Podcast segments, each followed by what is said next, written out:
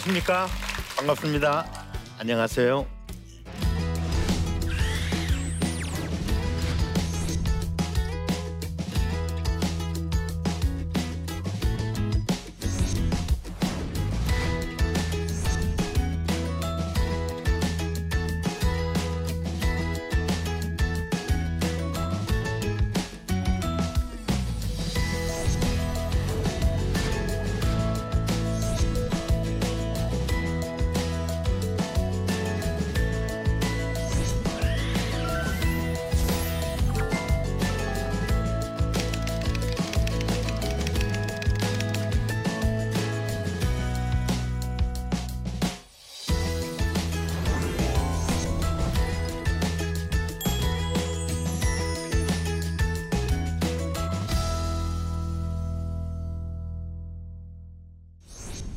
두 번에 걸쳐서 성경 어떻게 읽을 건가 하는 얘기를 우리가 할 텐데요. 어, 어떻게 하다 보니까 유식하게 좀 제목을 붙이다 보니까 뭐 인문학적 성경 읽기 전체 주제가 그렇게 됐습니다. 성경을 읽을 때 어떤 신학적 어, 개념을 가지고 내가 여기서 어떤 신학을 좀 찾아봐야 되겠다 하는 혹은 어떤 교리를 한번 찾아봐야 되겠다 하는 이와 같은 접근이 아니고 어 그냥 어 고전 작품에 대해서 어 일반 문학에서 그것에 접근하는 그와 같은 방법으로 일단 성경이 무엇을 말하는가 한번 들어보자. 그러려면은 인문학적 방법이 가장 객관적인 방법이 아니겠는가. 아, 그래서 전체 제목을 인문학적 성경 읽기라고 이렇게 했고요. 그래서 여기 인문학적 그 성경 읽기라고 할 때는 요 인문학에 대해서 조금은 거부감을 어, 느낄 수가 있습니다. 신학적 성경 읽기 그러면 또 괜찮을 텐데 인문학적이라고 하니까 이것은 그 고전을 읽는 방법입니다. 그런데 성경이 왜 고전이냐 또 이렇게 질문하면은 어, 그 질문도 옳아요. 왜냐하면은 어, 성경은 그 고전이기보다는 어, 지금도 우리 기독교인들에게는 어떤 그 지금도 살아있는 그 같은 하나님의 말씀인데 이것을 고전 문학처럼 그렇게 여기는 거에 대해서는 좀 부정적인 견해를 갖는 분들도 많습니다. 고전이라는 것은 그것이 생긴 일에 지금까지 우리들과 함께 있는 그와 같은 작품들을 지금도 읽혀지고 있는 그러한 작품들을 우리가 고전이라 그럽니다. 어, 그래서 성경이 어떤 의미에서는 고전과 같은 그와 같은 성격도 있지 않느냐? 따라서 고전을 읽을 때 일반 학문에서는 인문학적으로 접근을 하는데 우리 성경도 그렇게 한번 접근해 보자 하는 거고요. 여러분들 혹시 우리 기독교 경전의 이름이 뭔지 아십니까? 이런 질문을 할 때 쉽게 대답하는 경우가 좀 드문 걸 제가 봤어요. 많은 분이 성경 혹은 성서 이것이 기독교 경전의 이름 아니냐 아, 이렇게 말씀들 하는데 여러분들이 국어 사전을 찾아보시면은 성경이든 성서든 그 올림말 그 국어사전에서 찾아보시면은 모든 종교의 유교, 불교, 도교, 기독교, 유대교, 힌두교, 이슬람 모든 종교의 경전을 일컫는다. 그렇게 나와요. 우리 기독교의 경전의 고유한 이름이 아니고 모든 종교의 공통되는 그와 같은 보통 명사입니다. 창세기부터 말라기 그것은 본래 어느 종교의 경전이었는지 아십니까?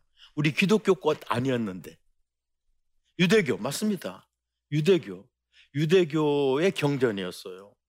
그런데 기독교가 유대교에서 이렇게 나오면서 유대교적인 것은 다 버리고 이제 새로운 종교로서 기독교가 아, 이제 탄생하는데 처음 예수를 메시아로 고백했던 그 사람들이 새로운 어떤 이렇게 종교를 만들었는데 그게 바로 기독교잖아요.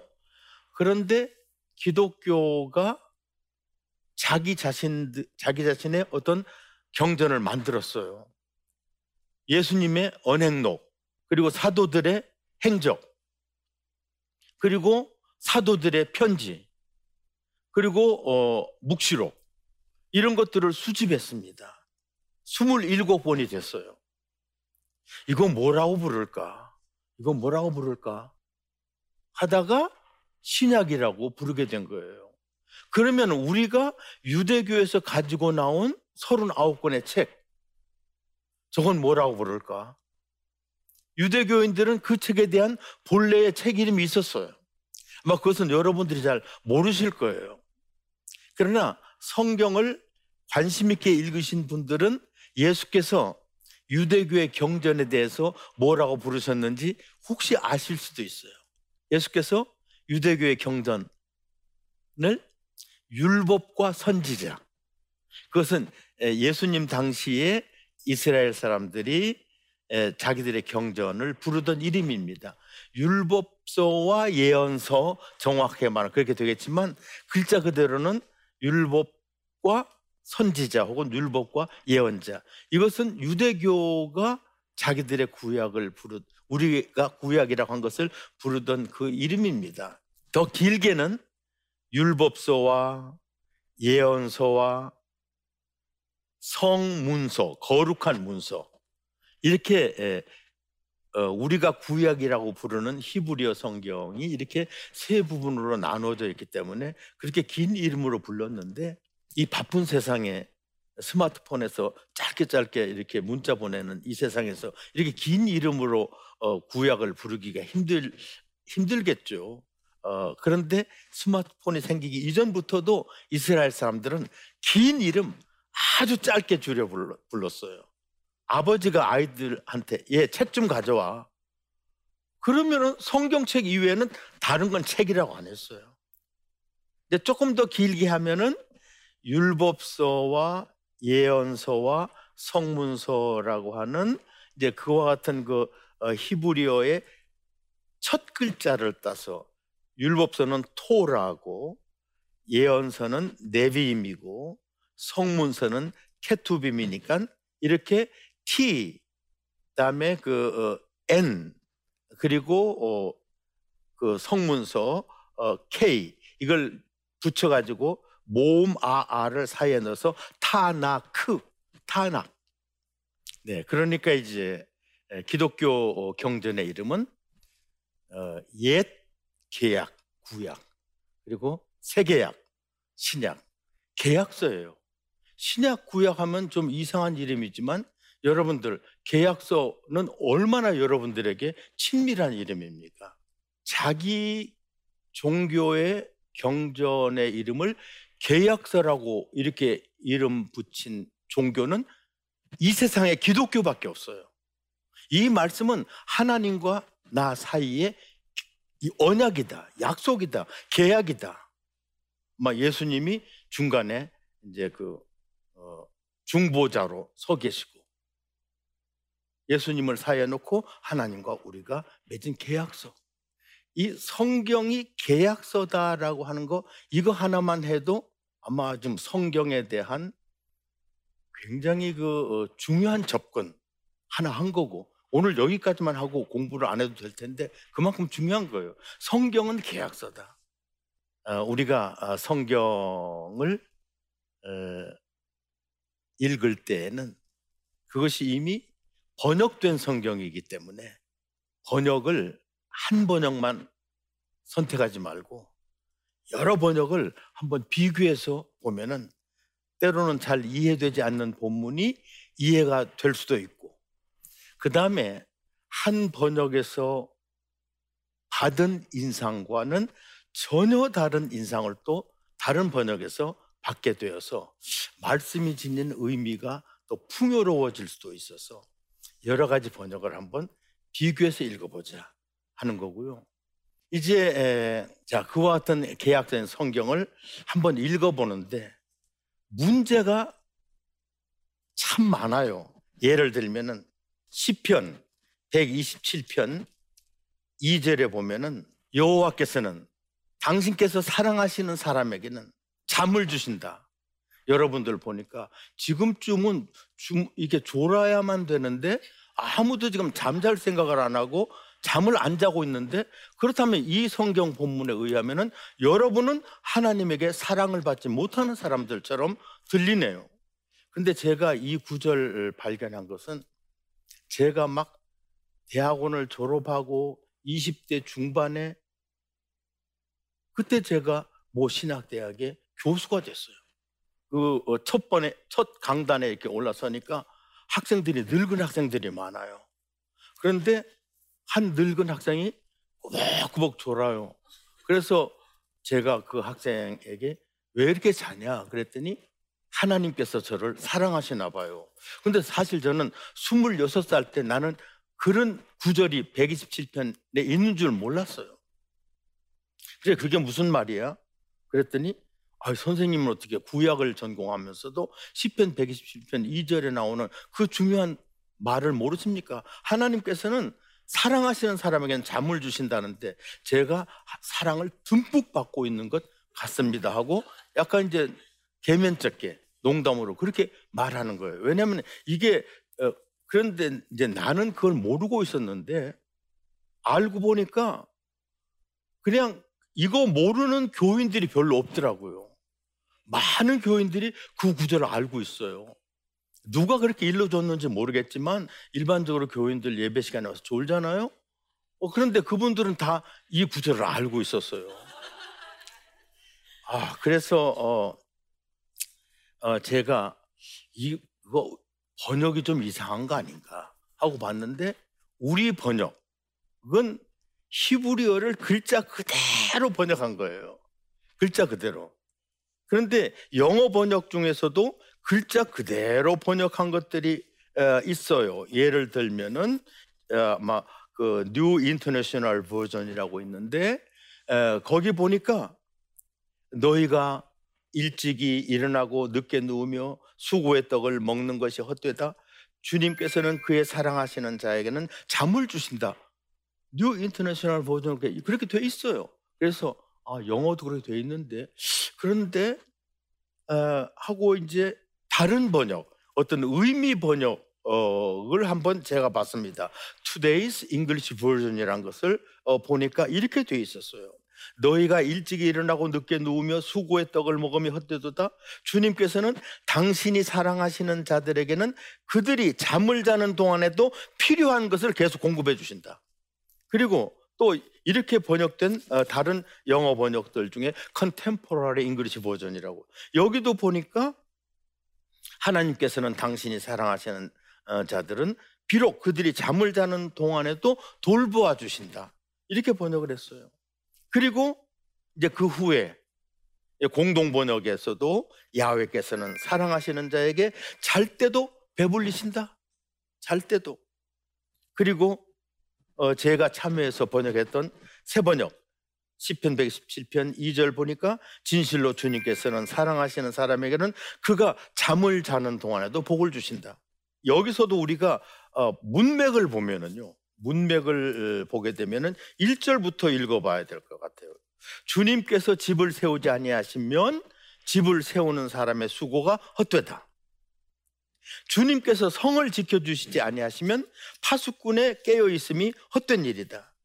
일찍 일어나고 늦게 눕는 것, 먹고 살려고 애써 수고하는 모든 것이 헛된 일이다. 진실로 주님께서는 사랑하시는 사람에게는 그가 자는, 잠을 자는 동안에도 복을 주신다. 이것은 단순히 하나님께서 어떤 그 어, 수면이 가져다 주는 건강상의 온갖 혜택을 주신다는 것이 아니고 집을 지을 때도 하나님이 함께 해주시지 않으면 집이 세워지지 않고 성을 지키는데도 하나님이 함께 해주시지 않으면 지키는 자의 사드가 100개, 1000개 있어도 소용없다. 하나님이 지켜주시지 않으면 그런 얘기입니다, 이것이. 그러니까 하나님께서 사랑하시는 그와 같은 사람들은 하나님께서 어, 언제든지 이렇게 자는 동안에도 지켜주신다 하는 그런 의미인데 이것은 우리가 어, 개혁이나 개혁 개정판만 읽어가지고서는 그 의미를 몰라요. 그런데 공동 번역이나 새 번역이나 혹은 Today's English Version이나 혹은 Contemporary English Version 이런 것들을 어, 읽게 되면은 어, 우리는 어, 그 의미를 알게 되죠. 성경을 인문학적으로 읽는다고 할 적에 여러 가지 방법이 있겠지만 일단은 우리가 여러분이 읽는 성경이 번역된 성경이니까 한 번역만 보시지 마시고 여러 번역을 비교해서 보시라고 하는 것을 제가 말씀드릴 수가 있겠고요. 그 다음에 그러면 성경, 그 비교해 볼 성경을 어디에서 우리가 찾을 수 있느냐?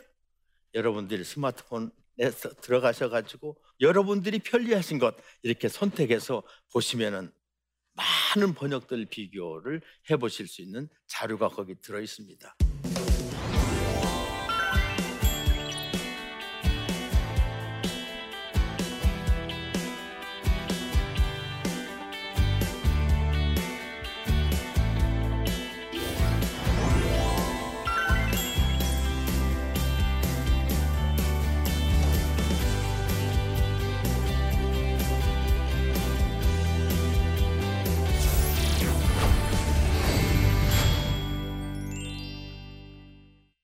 아, 여러분들께서 어, 중요한 질문을 하신 것 같은데요.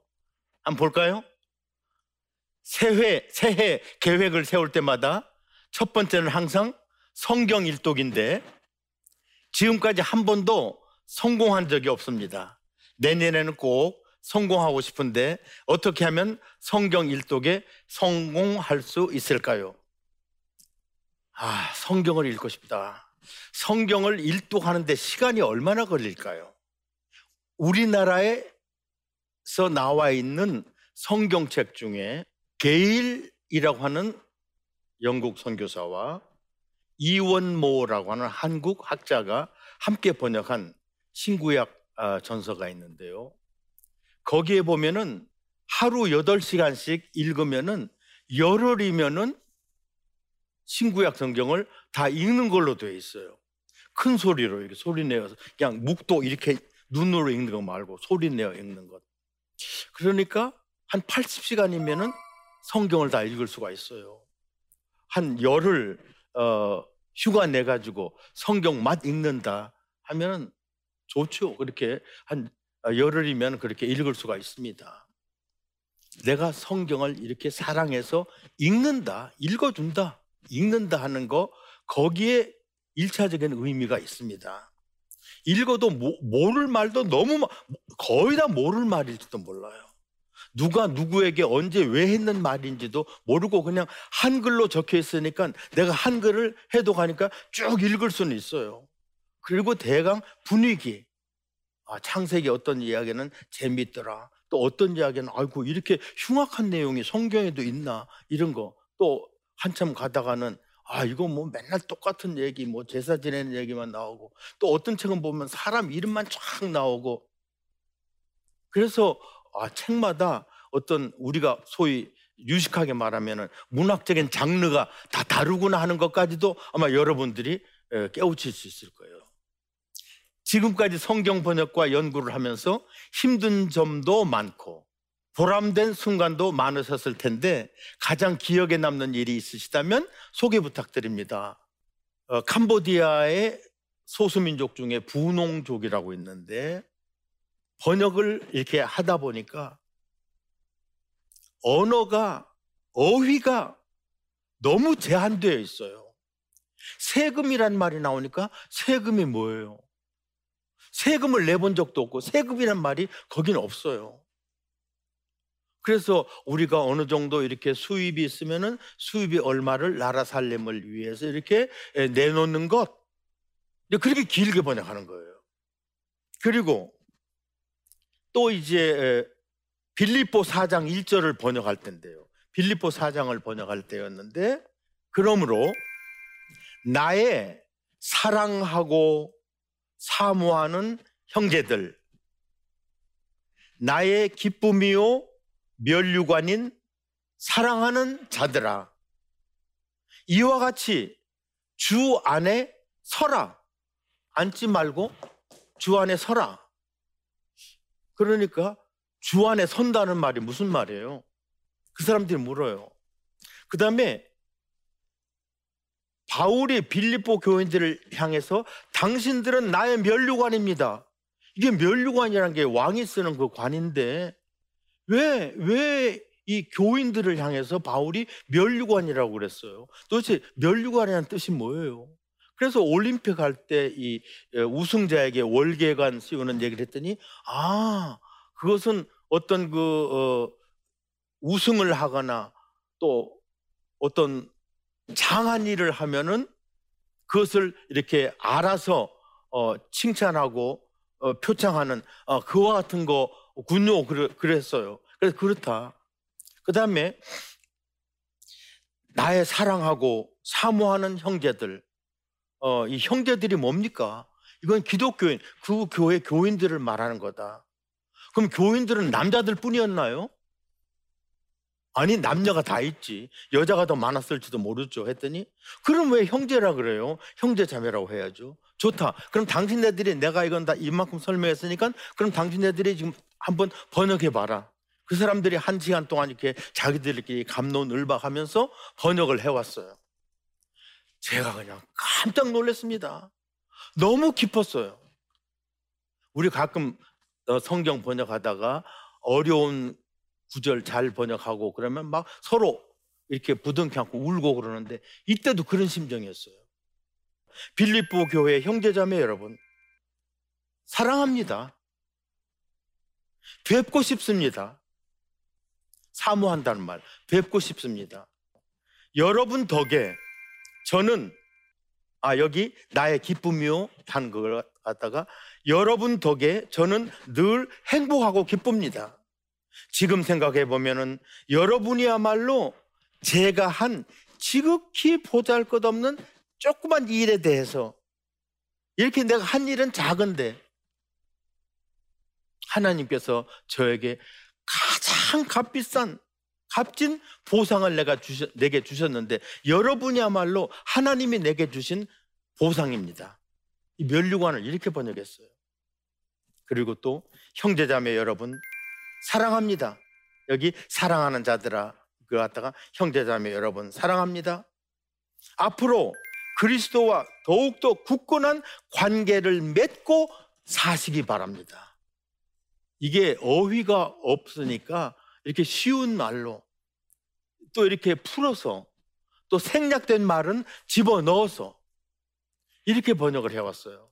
사실 제가 어느 그 어, 성소공회 연합회 번역자 모임에서 제가 이것을 나는 지금까지 어, 성경 번역 컨설팅을 하면서 이렇게 잘 된 번역은 내가 이게 처음이자 마지막인 것 같다. 그리고 이 번역이야말로 얼마나 잘 된 번역이냐. 정말 아름다운 번역이냐. 해서 몇 번이나 이것을 읽었습니다. 영어로 이걸 번역했어요. 그 미국 사람들도 영어를 아는 사람도 정말 이 번역에 대해서 좋아했는데 제가 이것이 한 3년 전 일입니다만은 제일 그때 기뻤어요. 잊을 수가 없어요.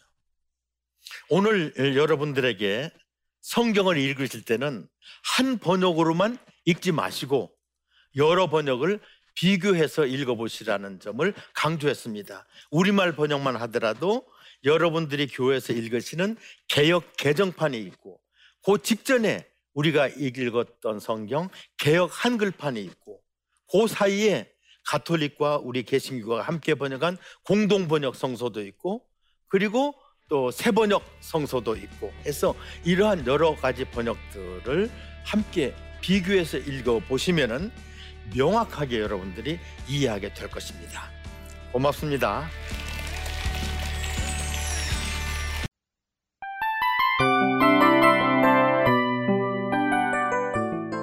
이 프로그램은 청취자 여러분의 소중한 후원으로 제작됩니다.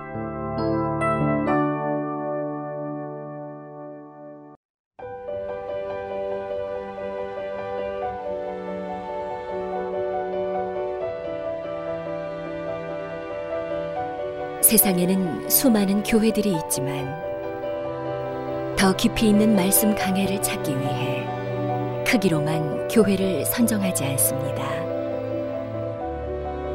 보다 좋은 영적 콘텐츠를 더 많이 나누기 위해 방송비를 받지 않습니다. 1년 365일 복음만 전하고 싶어서 우리는 광고를 하지 않습니다. 온누리의 복음을 땅끝까지 CGN TV와 함께 땅끝 선교사가 되주세요